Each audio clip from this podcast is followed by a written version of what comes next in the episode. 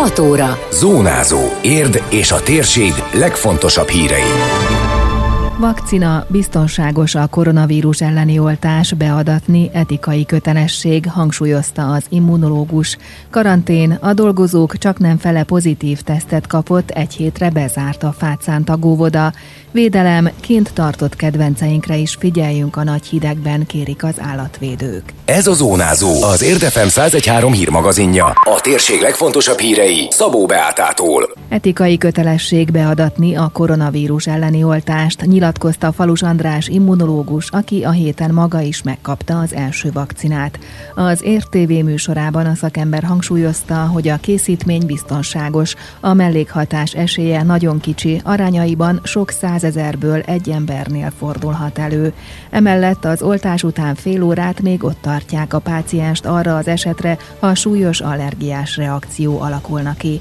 Hozzátette, optimista abban a tekintetben, hogy a jelenlegi szkepticizmus ellenére, amint lehet, sokan beadatják majd a vakcinát. Etikai kötelességet érzek abban, hogy én védjem meg a betegebbeket a valami olyan gyógyszerrel kezeltet, ami kontraindikálja a vakcinálást. Ez egy olyan közjó az oltás, amit egyszerűen fel kell nőnünk ahhoz, hogy értsük meg, hogy embertársainknak érdeke. Én nagyon optimista vagyok abban, hogy a honfitársaim itt Magyarországon, meg a világon máshol néhány hónap múlva rájönnek, hogy a oltott embereknek nincs betegségük, nem lehet fake news-okat és ilyen rémhíreket terjeszteni, mert nincsen, és ez sok embert rá fog venni, akár utólag is az oltásra.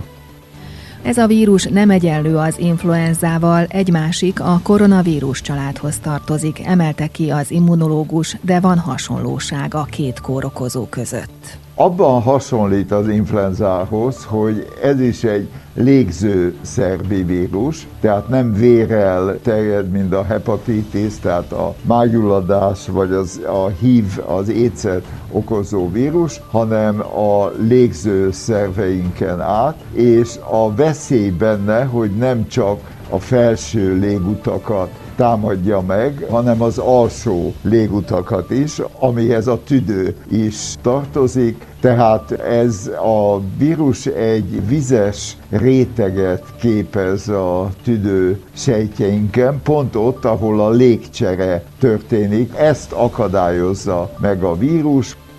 A második hullám azért ilyen súlyos, mert a világ a tavaszi után fellélegzett és jött a lazítás, miután kevesebb volt a megbetegedés, magyarázta Falus András. Ez szociálpszichológiai értelemben érthető, de nagyon súlyos hiba volt lazítani a szigorításokon, nem csak itthon, máshol is, emelte ki, hozzátéve, a második hullámot nem lehetett volna megúszni, de kevésbé lenne súlyos, ha nyáron másként kezelik. A harmadik pedig ismét egy megkönnyebbült állapotból fakadhat, abból, hogy megvan a védőoltás, mondta a szakember. A harmadik hullámnak a veszélye azért van, mert egy eufória alakul ki, itt van a vakcina, kész, minden rendben, de nem. Amíg nincs meg ez a teljes átoltottság, addig lehet, hogy az egyes egyedek jobban védettek, de a közösség, a, a társadalom nem. Ettől félek, hogy ez is egy újabb ilyen fellazítást fog eredményezni, amit emberileg teljesen megértek, hogy utazni akarunk, Balatonban fürdeni akarunk, kirándulni akarunk, beszélgetni, de értjük meg, hogy az életünkről, a gyerekeinkről, az unokáinkról van szó. Falus András immunológus még több információt megoszt a vírusról, az oltásról és az ahhoz fűződő kételkedés lehetséges okairól az Érd moston közzétett videóbeszámolóban.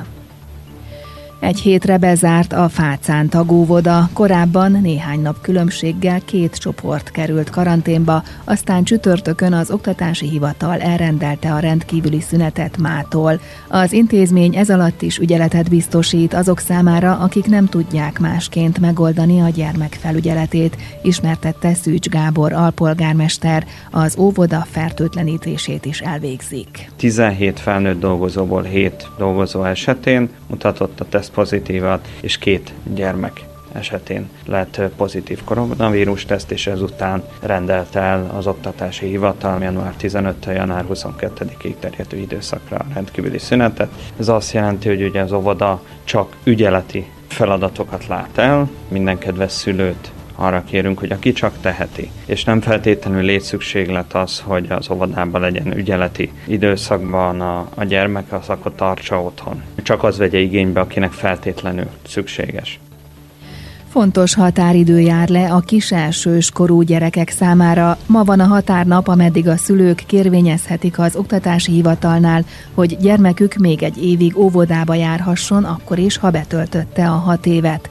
A kormány kétezer-tizenkilenc nyarán változtatott az iskolaérettség szabályain, és tavaly óta az óvodák és a szülők már nem dönthetnek ez ügyben. Külön kell kérni a csúsztatást, ám a szülői hangközösség felméréséből az derül ki, hogy a szülők több mint fele nem kapott erről tájékoztatást.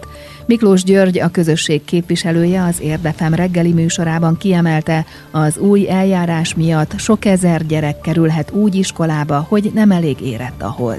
Bár pályázatban viszonylag jók az elfogadási esélyek, mégis azt látjuk, hogy nagyon sok gyerek le fog maradni. Egész egyszerűen azért, mert a tájékoztatás nem lett megszervezve, tehát tízezer gyereket is érinthet országosan, akik azért fognak túl korán, az ő szintjükhez képest túl korán iskolába kerülni, mert a szülőnek nem volt alkalma ezt megfelelően átgondolni, és nem kapott kellő információt. És a gyerekeknek ez, ez kifejezetten rossz, tehát ha valaki éretlenül kerül az iskolába, akkor hát sorozatos kudarcok érhetik, és ugye ez a probléma tud halmozódni, tehát akit egyszer kudarc élmény ért, az lehet, hogy másodszor is könnyebben alul teljesít, és ez végig kísérheti az egész iskolás éveit, tehát ezért itt egy fontos döntésről van szó.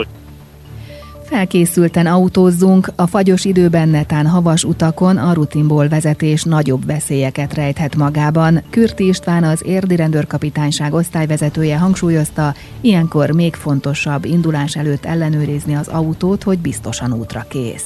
Nagyon fontos ilyenkor mind az autónak a felkészítése, illetve a magunk felkészítése magára a közlekedésre. Tehát nagyon fontos, hogy reggel hagyjunk időt arra, hogy mind az üvegfelületeket, mind a jelző világító berendezésének a felületét meg tudjuk tisztítani. Nézzük meg, hogy az ablaktörlőlapátok működnek ezek a szerkezetek megfelelően, illetve ellenőrizzük azokat a folyadékszinteket, hogy a fagyálló mennyisége, illetve a folyadékszintek a, a, a fokokra vonatkoztatva megfelelő-e. Nagyon fontos elindulás követően is legyünk tisztában azzal, hogy ezek a megváltozott időjárási körülmények azért az autóra, illetve a vezetési technikánkra is hatással lesz. Tehát próbáljuk először mondjuk egy külső parkolóban, vagy egyébként az elindulás helyén egy próbafékezést tartani, hogy esetleg az autó megcsúszik az úttestő, esetlegesen jeges, lefagyott állapotban van-e. Amennyiben ezt észleljük, akkor nyilván sokkal fokozottabb óvatossággal kell közlekednünk.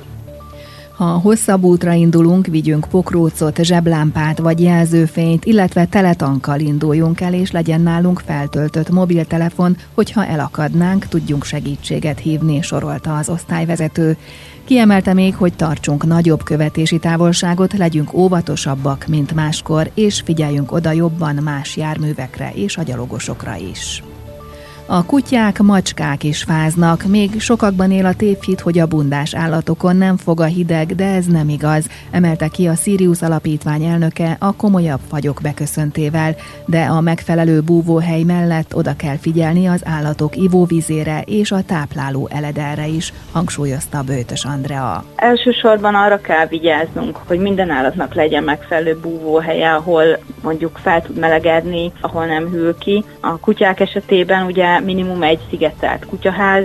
Mi szalmát használunk, mert szerintünk az a legjobb hőszigetelő, és nem ázik úgy át, mint például egy pokróc vagy egy szőnyeg, és arra is nagyon oda kell figyelni, hogy legyen mindig ugye a víz kicserélve, mert befagy. A macskák ugyanúgy fáznak, tehát azoknak is ugye, ha kinti cica, akkor valamiféle bélelt kis házikó vagy egy temperált helyiség az szükséges, és az egyéb állatok is nyilván mindegyiket megviseli ez a hideg, tehát ilyenkor a táplálásról is még inkább gondoskodni kell, hogy olyan ételeket egyenek, ami kalóriadús, hogy magukat azért valamilyen szinten tudják fűteni. A témáról még többet olvashatnak az érdmost pont hu-n, ahol a teljes interjút meghallgathatják. Időjárás. Napos, felhős időszakok váltják egymást az ország nagy részén, néhol valószínű hózápor, ám keleten lehet több felhő és szorványosan havazás. A szél megélénkül, többfelé megerősödik, a csúcsérték egy fok körül várható. Zónázó. Zónázó. Minden hétköznap az ÉrT ef emen. Készült a Médiatanács támogatásával a Magyar Média Mecenatúra program keretében.